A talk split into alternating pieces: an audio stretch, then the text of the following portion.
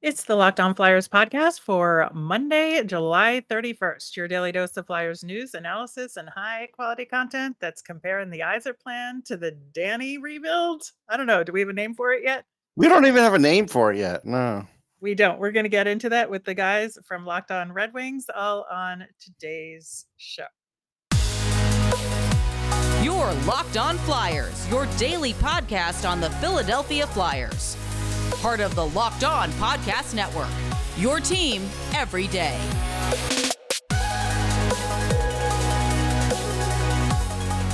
Hey there. Thanks for making Locked On Flyers your first listen every day. I am Rachel Donner. You can find me on Twitter, I guess it is, at R Miriam. I'm here with Russ Cohen, who's on all your favorite social media apps at Sportsology. We are on Instagram and Threads and Blue Sky at Locked On Flyers as well. You can subscribe or follow for free on YouTube. We're on the Sirius XM app. Anywhere you listen to podcasts, you'll get our latest episode as soon as it's available here on the Locked On Podcast Network, your team every day. We are going to get straight into our crossover up with the Locked On Red Wings guys coming up right now for Locked On Flyers fans, we have been so excited for this episode and to get to talk to the guys at Locked On Red Wings to get just some insight about Steve Yzerman's tenure at the helm there and how the rebuild is going and what it could mean for the Flyers. Welcome, Brian and Scott from Locked On Red Wings. Thanks for having us. We're really excited to do this uh, crossover as the Red Wings look to take that step forward in their rebuild and, you know, maybe help provide some insight on what you guys as Flyers are probably in store for. And it's nothing short of painful, but um, being Flyers fans, I'm sure you're not too uh, too unfamiliar with that. Yes, yeah. yeah the um, I'm, I'm I'm very excited. The team that uh, we we have like the Philly curse thing that lasted for the Red Wings forever. Like we never win in Philly, literally ever. So definitely, yeah, definitely pumped to uh, to kind of pick your guys' brain as well. Absolutely. So I think the first question we would have for y'all is when did the Red Wings rebuild actually start? Was it in the Ken Holland era or really was it when Yzerman took over? Well, Red Wings fans, uh, we believe that the rebuild didn't truly start until the summer of 2019 when Steve Yzerman took over, uh, because Holland and Yzerman had very different roadmaps, let's say, to getting this team back on track. Uh, the waning years of the playoff streak was all about just keeping the streak alive. We were at 25 years, and Mike Ilitch, uh, you know, rest in peace, wanted that re- that streak to go on as long as possible. Ken Holland was trading off assets to get over the hill vets like David Legwand to come in and try and keep that streak alive. And then it fell apart. And uh, it became pretty clear pretty fast that Holland didn't really know how to build a rebuilding team. In fact, he never had to do so. When he took over the Red Wings as general manager, that team was already a championship contender. And for the first half of his tenure there, it was a not a salary cap league. So he just had to throw money at guys. Uh, the salary once the salary cap started, he inherited some great prospects in Datsyuk and Zetterberg. So I mean, once this team really started to have to rebuild, it was clear, like I said, that he wasn't quite equipped with that. And then Yzerman came in, and basically anyone that Holland had was gone eh, roster wise. And we only have a handful of guys that he drafted on this team, Captain Dylan Larkin being one of them. But outside of that, Yzerman had no prospects in the cupboard, the cabinet when he took over, and now it's stocked full. So for Red Wings fans, 2019 was the beginning of it. So we are entering what year five now. It'll be year five of the rebuild in our eyes. Controversial question for sure. yeah, one of the um, hard things about a rebuild in any sport is uh, it's not a perfect science, and then you could actually see things starting to fail while you're still rebuilding. And that's right now I see the Red Wings doing that because like with um Mastrosimone, it seems like they don't want any part of him. They, you know, he just hasn't developed, and and Zadina, you know, he's he's pretty much done there. And so, like, you know, these are, you know, what maybe were thought to be good pieces down the road, and they haven't worked out. Now, of course, they're going to have plenty that work out too, but that's that's part of it. It's like it's not easy to just have. You really can't have a full hundred percent homegrown rebuild. I can tell you that for sure. Well, and that's why Yzerman has taken as many darts as possible to throw him at the board. Like every draft, he's had 11 or 12 picks, it seems. Yeah, well, and and that's the that's the thing is it's it's like a lot of people like to differentiate like who is an Yzerman draft pick and who is a Ken Holland draft pick, and like Zadina like is pretty much the cutoff for that, right? Like and and there's still some like Holland, you know, picks that are trickling through, and and there's a couple of late bloomers like Michael Rasmussen and whatnot, but um, I, I, mean, yeah, that you know, kind of piggybacking off the the first question there, like that's why a lot of people argue over when the rebuild started, and why if you ask Yzerman, it's when he took over as well.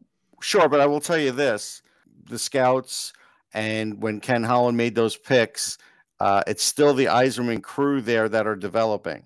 So sure. that's what you have. You have to count the the crew that's there trying to develop them, regardless.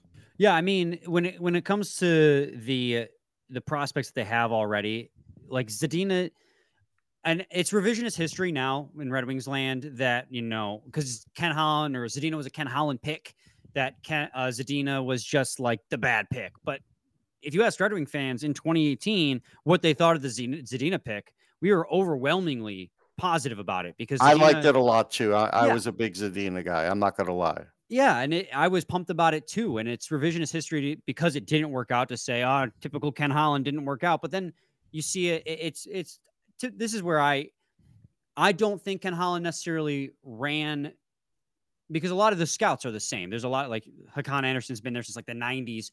You know, it's it's almost some of the scouting directors got changed. That's what yes, changed. Yeah, because Draper is now the uh, amateur scout director.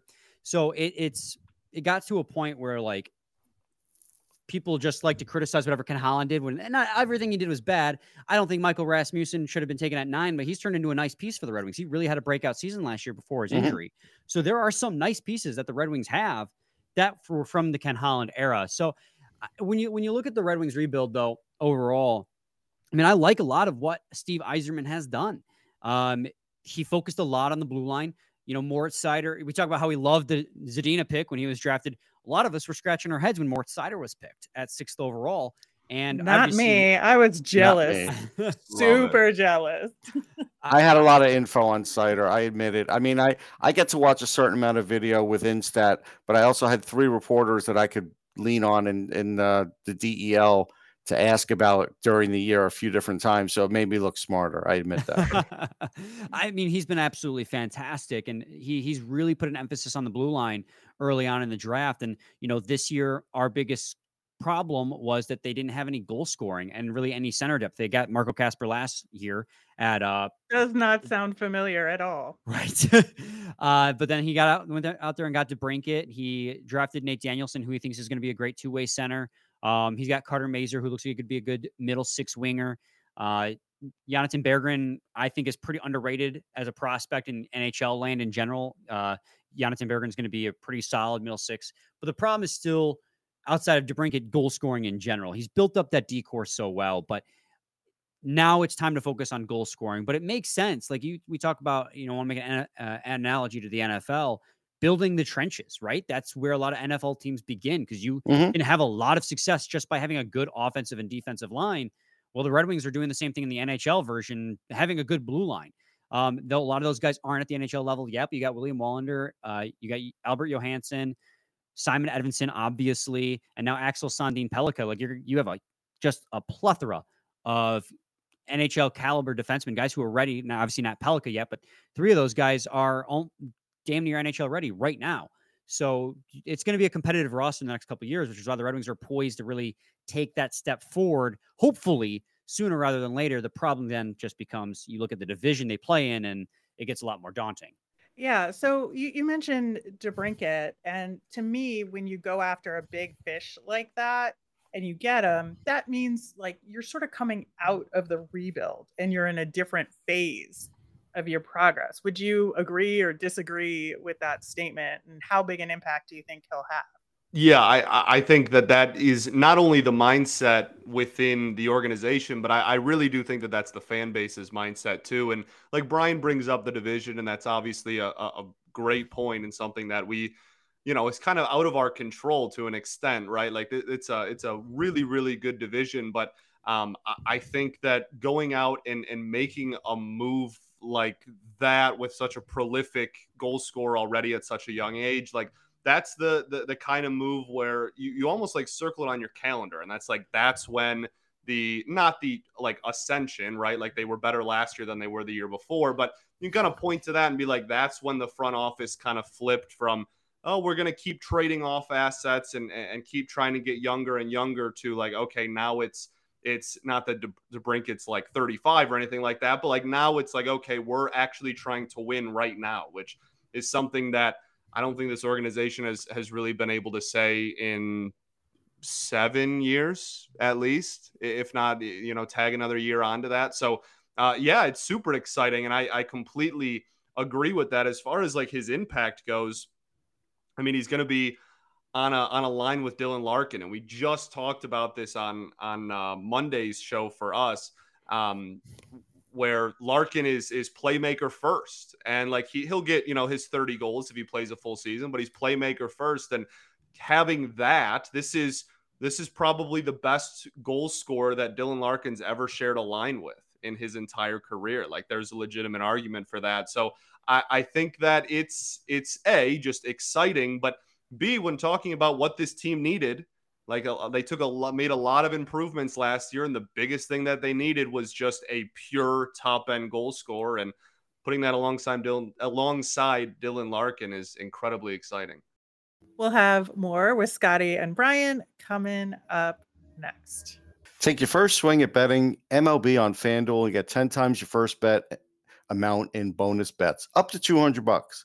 That's right, just bet 20 bucks and you'll land $200 in bonus bets win or lose. That's 200 you could spend betting everything from the money line to the over under to who you think's going to hit the first home run all in the app that's safe, secure, and super easy to use. Plus, when you win, you can get paid instantly. There's no better place to bet on MLB than FanDuel, America's number one sports book. So sign up today and visit fanduel.com slash locked on to get up to $200 in bonus bets. That's fanduel.com slash locked on. FanDuel, official partner of Major League Baseball.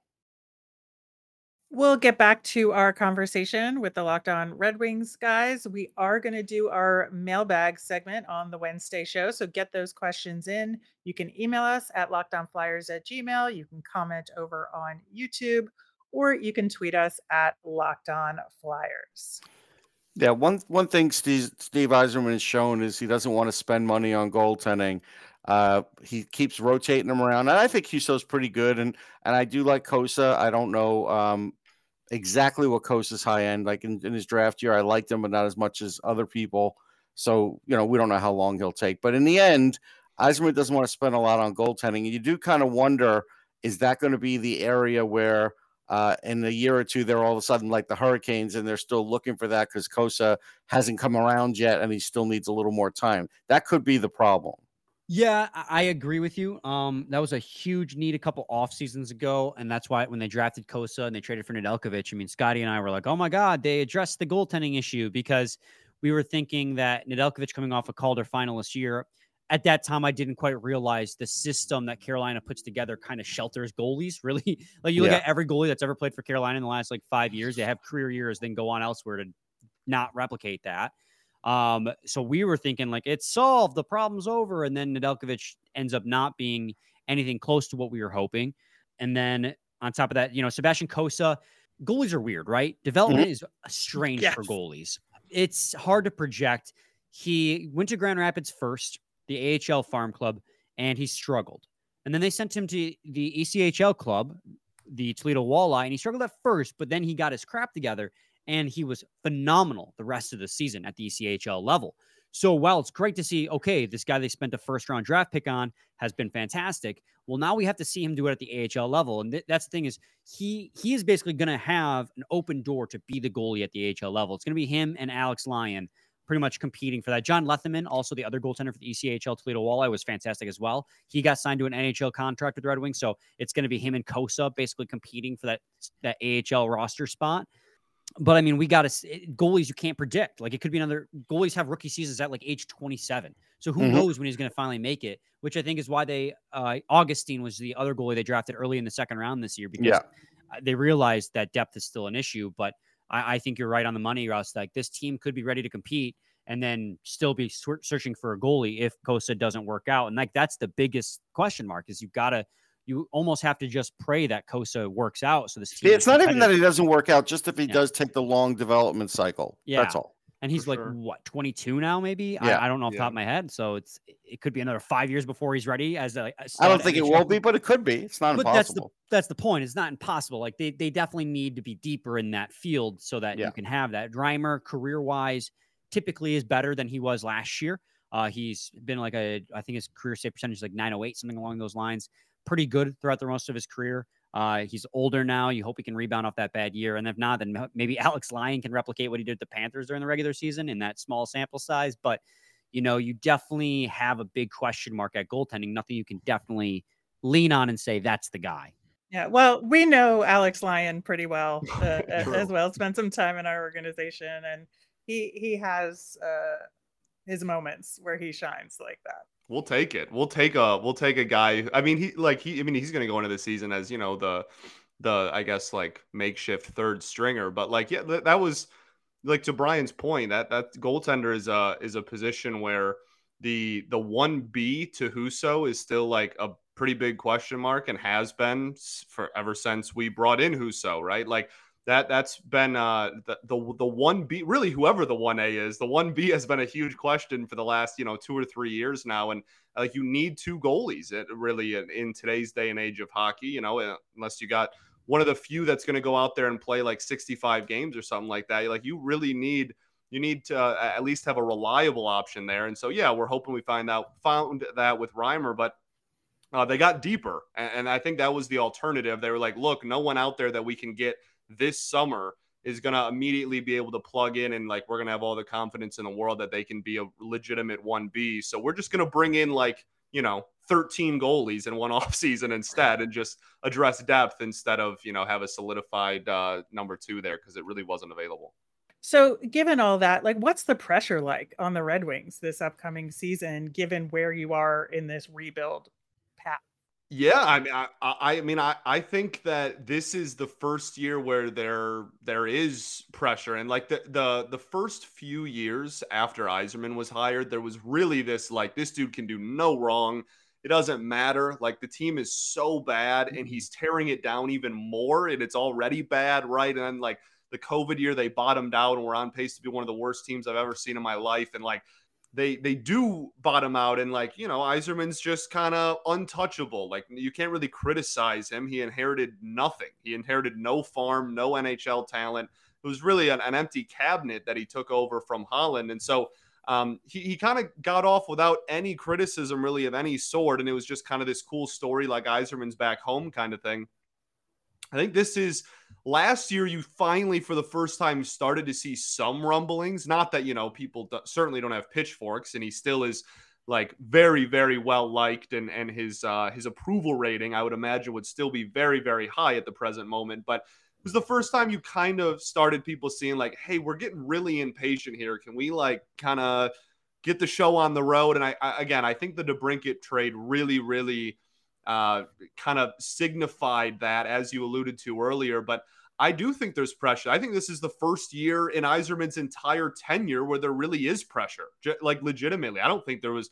I don't think anyone was going into last season expecting this to be a playoff team, and certainly none of the years before that. Like this is really the first year since Yzerman took over that that there is any sort of pressure, and I think it's it's decent. Not that people are gonna you know, be uh, again like grabbing pitchforks if they miss the playoffs this year. But as long as there's sizable improvement, I think most people will understand. But yeah, I, I think there I think there is for probably the first time in in almost a decade, to be honest. Yeah, I, I completely agree with Scotty. I think that if Yzerman doesn't, if the team doesn't start taking noticeable steps forward, like they've been incrementally getting better in the standings and points wise last few years, but this is, and and to his defense, right? Like we, we talk about how he could do no wrong like first few years. I mean, he's had to try and put together a competitive roster without a top three draft pick at any point.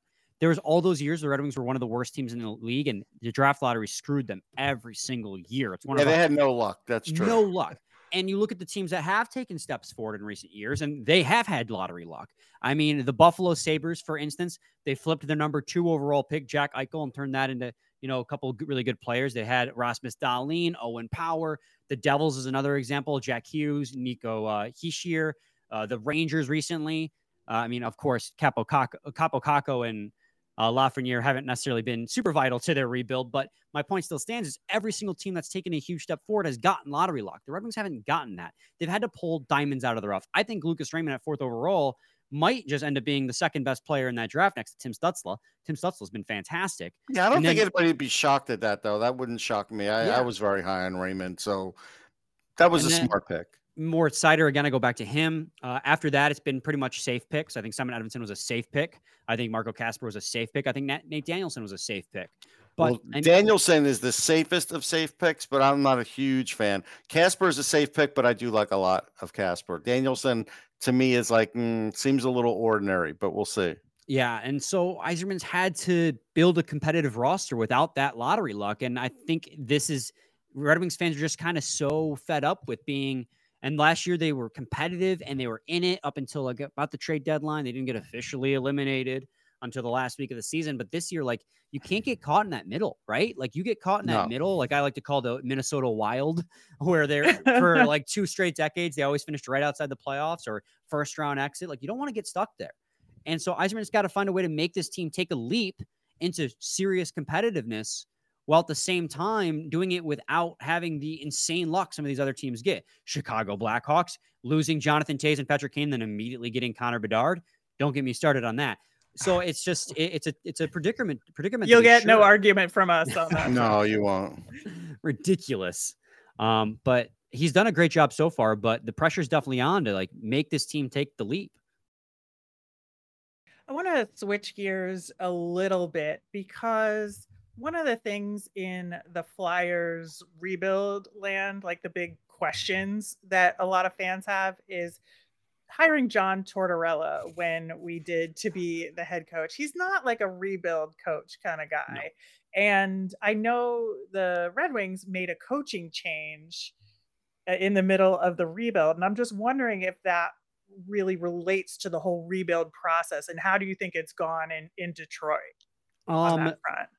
Derek Lalonde, I think it was the right time to get a new head coach. And I think Derek Lalonde was, or the Red Wings were the perfect team for a guy like Derek Lalonde to have his first head coaching gig.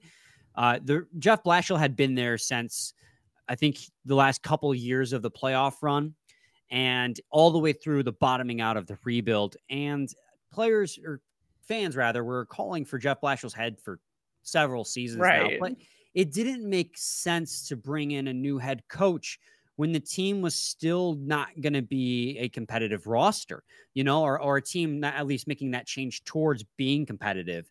And so they kept him, but then it became very apparent at the end of the 2022 season that his, his message got stale. I mean, the second half of that season, and Scotty and I remember it the opposite of fondly. It was very painful they were getting blown out almost every single game. Almost every single game. It was crazy. Like six, seven goals. I remember there was one game. Didn't the didn't the Penguins score like 11 on the Red Wings at one yeah. point that's during that season, Scotty? Correct. Yes. It, it, was very apparent that like, okay, they were not responding to Blash in the locker room anymore.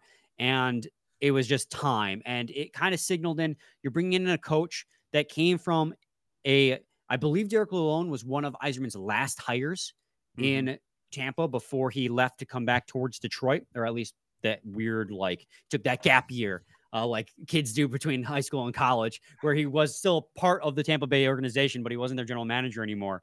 So he kind of had some familiarity with Derek Lalonde. He came from uh, the Tampa Bay Lightning system, which is a system that Yzerman helped to grow, and it was a good opportunity for a because it's hard to get like a coach with pedigree, like really good pedigree. I'm not talking about like a carousel coach a coach with really good pedigree to come to a rebuilding team. I think Yzerman took a flyer on a guy who came from a good system, who he thought was going to implement a defense first mentality because Yzerman's been drafting nothing but defensemen. And that's been very clear what his Derek Lalonde's mantra has been, has been defense first.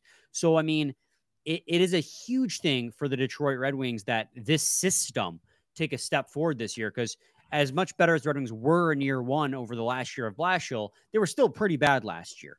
But now in year two of everybody knowing the system, it's time for that system to really click into place and learn.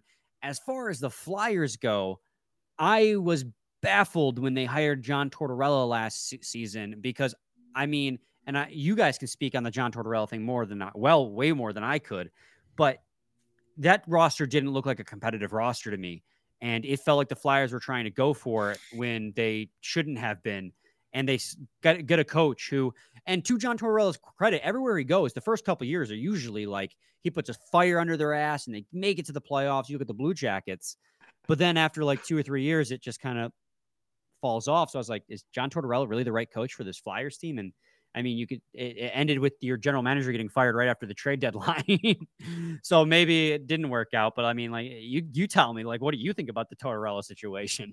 Well, I mean, I could answer easily. Yeah, they they hired him because they thought they were in a winning situation, and and a lot a lot of us didn't buy it. But when you know Fletcher figured out they weren't in a winning situation anymore, and then Tortorella figured it out maybe like three quarters into the season last year. Even he admitted then at that point, this job's going to be a lot harder than I thought. So, you know, that that's to me, that said a lot. The craziest thing about the the torts thing to me was just the timing of all of it because like to Brian's point, I don't think anyone, I mean like you just spoke on it too. Like I don't think anyone was really like fooled by like the like all in win now type of thing and yeah. Like of all years when there's a generational prospect at the top of the lottery, like that just seems like the last like thing that I would want to do if I unless I was 100% sure I was going to win. So I I think that that was the the biggest thing for me personally was just like really like we're we're you know and like who knows how much how much torts really influence them but like you guys played yourselves out of not that you know your roster was necessarily as bad as those teams that finished at the very bottom but like you ended up being kind of in that uh, like closer to that no man's land, you know, as Brian said, the Minnesota Wild area as far as draft position goes. It's the, it's the Chuck Fletcher special, we'll call it. I do have right. a question for you guys though regarding a very coveted winger in your guys' system, Travis Konecny. Uh, you know, he's got two years left on his five making five and a half million dollars, 26 years old, prime of his career, had what 35 goals, something like that last year. I mean, if the Flyers are entering a full scale rebuild, you would think that Travis Konecny, even at 26 years old, considering how long rebuilds can take, might not be part of that future. And him having, you know, a very that's a very nice number on his contract, five and a half million for two more years at his production. I mean, is he like a prime candidate get traded this offseason or at the deadline? Or do you guys think he's going to be there to help usher in the next Flyers era? I mean, I think a decision is going to be made at trade deadline. And you know, depending on how he does this upcoming season up through the deadline, I think that that's just going to be the deciding factor. That if he's successful enough that they can sell really, really high, they're going to do it. If he's not successful enough to sell high, they may wait until the off season to try and get a better return. I, I think that there's a very, very small chance he'll be around for the duration of the rebuild, just given that affordability, given the skill set, uh, given the timeline. Ostensibly, I mean, looking at the Red Wings, that's uh, you know four or five years to get playoff competitive. If that's what the Flyers are in for, and, and there's some you know there's some parallels to be made there with former star player coming back to GM the team, uh, you know maybe for for Konecny and his own interest, it may be better for him to be elsewhere as well. Yeah, the only thing I, will add is, you know, based on things that I had heard uh, on good authority, is yeah, I'm pretty sure Briere did talk to Yzerman, and it was, was a quick call. Like he didn't get anywhere near what he was hoping. Yzerman went with the usual. Uh, I don't want to say lowball offer, but oh know, no, it is. Yeah, you can say that. it. Yeah, and and so I think after that, that's when Briere was kind of like, all right, we're just going to hang on to him right now. But I think, I think that's who he, I think because Yzerman probably reached out because he saw Konecny as kind of one of those guys that could really help. That I think that's when Briere realized, all right, yeah, this isn't the time to trade him. I do really quickly. I am a a huge Carter Hart fan, and I just want. I don't even have like a specific like, oh, like uh, question in regards to him. I just want to know like his career has been such a a I guess like roller coaster is kind of the word I want to use, right? Like he was called up so young and then you know at one point like struggled for a little bit and there was kind of a target on his back and it, it's just been it, has been a, a lot of bumps even if they are kind of small hills at points and I just want to know what the current mindset within the fan base and what you believe the mindset is the, of the front office in regards to Harden and his role on the team going forward. I mean, I'll answer the front office one. I think the mindset of the front office is they like him. Uh, they haven't offered him a contract because they don't know what's going on with Hockey Canada. Yeah. And Yeah. So they're kind of hamstrung with that because they probably would like to see, and they may have an idea of what he's going to look for and then sort of decide if he's going to be there on the other side of the rebuild. So they're they're kind of stuck. They can't do anything right now. Gotcha. It's like where John Gibson was with the Ducks for all those years. Just kind of that Yep. weird, like, oh, should they move on? Should they not? We don't really know, kind of a thing. Yeah. Fair enough. Yeah, yeah, that Hockey Canada thing is really just, you know, screeching everything to a halt with Yeah. everything in terms of, you know, is there going to be some sort of situation where uh, they're going to have to look elsewhere for goaltending? We just don't know. Uh, but on the ice, I would say, you know, obviously he's had some injury problems, but I think the general perception is that it's been the defense in front of him that's the problem oh, yeah. and not him. So that- I, I think that he does have support in the fan base. and you know, you bring up a good point because as much as I mean, I was harping on Alex Nedeljkovic, and yeah, I mean, him and Ville Husso's goals saved above expected this past year were pretty abysmal, some of the worst in hockey. But the Red Wings defense in front of him was literally one defensive pair. It was Moritz Seider and Jake Walman. I mean, outside of that, you know, Olli Maatta had a great start to the year, kind of fell apart. They dealt Filip Hronek away at the deadline. Uh, ben Chiarot is Ben Chiarot. I, I that's as far as I will say about Ben Chiarot Yeah, yeah. because I don't want to just bag on the guy. And then the other guy, it was a ro- no one could ever solidify the sixth defensive spot. It was a rotation of Oesterle, Robert Hagg, and Gustav Lindstrom because none of them were ever good Oh, to be an Robert Hagg. everydayer. Yeah, Robert Hagg, baby. we actually Yeah. kind of like Robert Hagg. Not gonna lie, We do too. We Um, do. Yeah, too. he's a likable guy. he's a, he's a good guy. but it, it was just like likable guy, but not an everydayer in this lineup. And that He's says, a No. great be- seventh D man. To not be Yep. an everydayer on the Red Wings, and there being three defensemen who Right. can't. You have they were carrying like nine D man, and three of them couldn't figure out how to be the sixth defenseman full time. Like the Red Wings defensive situation was abysmal last year. So you know, Ville Husso had a really rough second half of the year after starting fantastic. Same thing happened to Nedeljkovic the year before. So like with a better like as much as people like to bag on the Justin Holl contract, I think he on I honestly I know he was putrid in the playoffs, but I think he gets a little bit too much blame because he comes from the Toronto media market. I think he became their scapegoat. I think he's a better defenseman than they say he is. And yeah, I We're they over- clip this for prosperity because I'm not sure. This is this could be a bad hill to die on. I'm just I, I'm not dying on it. He's I'm not saying he's a better defenseman. I'm not saying he's a good defenseman. okay. All right. Um, he he's going to be exactly what the Red Wings signed him to be. I think he's going to be over, he's overpaid because the free agent market was too much. It, that, that you can't argue that everyone is overpaid this year. It's free agency every single year, especially in this weak market. I think Compher was overpaid, but I still like the signing. But Justin Holl is an improvement over their roster from last year. If you look at who was on their defensive corps, um, Shane Gostisbehere, I love that signing so much. I mean, how have we not talked about Gostisbehere yet? Like, fantastic. I love that signing. So it is, even though it can, you look at the players they sign, you go, this is better. Yes, it is better than what they had last year. So hopefully, Ville Husso can kind of have a little bit of a bounce back year, given that the pair in front of him or the corps in front of him is going to be at least incrementally better than what it was the year Right. prior. And uh, Ghost is a lot of fun. I think you'll you'll enjoy having him. He Can't brings wait. offense to that Good back team. end, which desperately needs it. Yeah. We Mhm. we literally both have like Ghost as like our favorite addition of outside of I guess to break it now. Our favorite free agent signing, we'll say, of the Right. entire offseason. Nice. Nice. You know, given where the Red Wings are right now, like how do you like what advice would you give to Flyers fans in terms of patience and dealing with the next several years? That- That's a, that's a great question. Um, I I think that Grit your teeth and bear it. right.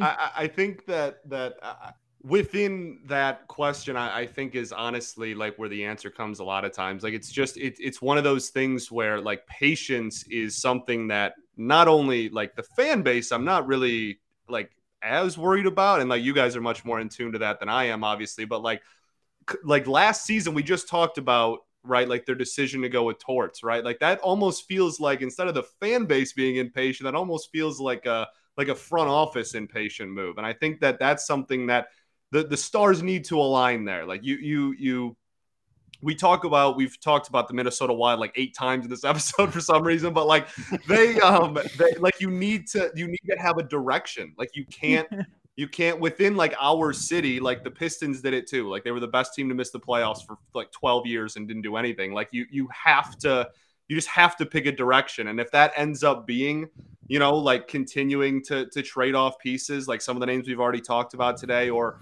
or whether that's just like this, you know what, ride or die, like we're gonna see what happens and we're just gonna keep building around it. At least it is a direction. You just you cannot do the caught in the middle thing. And that's really like I I, I would say, even if even if you disagree with the direction they pick, as long as they pick a direction, you're better off than a lot of other franchises. Yeah, I think Scotty nailed it. Pick a direction and commit to it because you can't flip flop year in and year out. I mean, another example, I think, uh, to get off to, to leave Seth's Minnesota Wild alone. I think the Columbus Blue Jackets are another great example of a team that flip flops every single year, right. deciding sure. whether or not they're rebuilding yep. or they want to commit. And it, it's painful. It's going to suck. It has sucked. I mean, especially I, I'm 27 years old. I've been blessed. I was up until they weren't in the playoffs. I knew nothing but playoff success my entire life. I mean, I was born in 96 and 97, 98, 02, 08. All that was in my lifespan. And then boom, now they're bottom of the barrel. And you just got to commit to that. And they can get hot. You got to realize just stay realistic with what you have. And kind of honestly, you know, our us included, like w- you know, we tend to overvalue our own players as well. Uh, you got to really be realistic with what you got. You know, on your NHL roster, you might have a player that is a fan favorite, but you have to ask yourself: Is this player really going to be on this roster when this team's ready to compete? I mean, Travis Konecny, I guess is I go back to that example. Like, he's great. He's a fantastic player, and if this roster was ready to compete now, he'd be a great piece to have. But this this is going to be me when they trade Scott Laughton, and I'm going to cry many I mean, many tears because I just love the guy, and he's a perfect like third liner, like contributor, great leader, and I love everything about him. Well, and we love Darren Helm, you know, but I mean, at some point you gotta you gotta let him go because that's just yeah. the reality of it. Rebuilds take oftentimes like five years at least. I mean, we're entering year five, and we're hoping that the Red Wings can make waves in a very competitive Atlantic division, and that's not even a guarantee. So, I mean, it's just be patient, be realistic with what you have, and you know, commit to that to that rebuild because it's it's going to suck. But the the prospects you can get back in return, I mean, if you're if you get lucky with the lottery, especially, I mean, you could be looking at five years of pain turning into ten years of success. just you got to be patient. Yeah, I think the Michkov pick showed that you know Danny oh, was willing was willing to you know take some chances and just to kind of go for it in terms of of the plan and having and now he has a goal for three years from now he's got to have a team that's ready for Matvey Michkov to come over and play it and I think that that was a really good thing for him and and to be able to set the tone for where the team I love it. Going. Mm-hmm. I love it. One of yeah, one of my favorite picks of the draft for real. Yeah, I like that a lot really as far as where the flyers are going from an outside perspective like what's your confidence level in danny briere? That's funny this is one where it's it's like weirdly it's weirdly tough for me so like full disclosure that like the the last Flyers team to make the cup is like literally my favorite non Red Wings team ever. Like the Wayne Simmonds, Scotty Hartnell, like Danny Briere, Jagr. Like that's like like I loved and like they played Chicago, which helped, but like I loved that team. And yeah. so like when I found out that like, you know, the the Briere like the you know just hear seeing that name and just being like oh like that's you know the new GM like that put a smile on my face um, I, I do. I mean, to kind of echo some of the the points I made in the last uh, question you asked. Like, I, I mean, I do. The the Torts decision is, and I know that it's like it's you know there's a GM change and whatnot, but it's it's just it's it's again like just pick a direction. Like everyone just be in unison. Everyone hold hands and and you know close your eyes and pick a direction and, and just go for it. I I do. I love the start to it. And, and like I said, I, I, love your draft this year. I really do. Um, it, it's just for me, I'm very, I think the next 12 months are going to be like the most telling for that, for this kind of regime. I, I think between uh, another year of, of free agency next year, another trade deadline this year. We're actually going to see the direction that we've been talking about so much that they end up picking kind of come to fruition. So I think it's you know, not to cop out, but I think it's like a ask me on July 31st of next year kind of thing. That's than, fair. than anything else because it's still That's so totally early fair. on. I, I mean, I have my questions regarding the hire. I mean, obviously, Steve Yzerman coming back was like a dream come true, and hiring former, you know, all-time greats or notable players is kind of chic now. I mean, Red Wings is a plethora of old boys club. Kris Draper is your The entire Direct- front office is an Nick, old boys Nick club. Lidstrom's in there. Well, that's Carmel's in what's there. so Jen in there. similar, right? Yeah, Yeah. Is but, that but it's you know Keith Jones is the team president, and then they hired Patrick Sharp, and they hired John LeClair. I mean, it's it's like crazy, like the The only similarities. the only I think. caveat I would have to that is that when Yzerman was doing that, those guys had more experience. Well, and that's Sure. exactly kind of where I was going. Daniel Briere was a special assistant previous to this, right? And it was, he Yeah. was the interim general manager.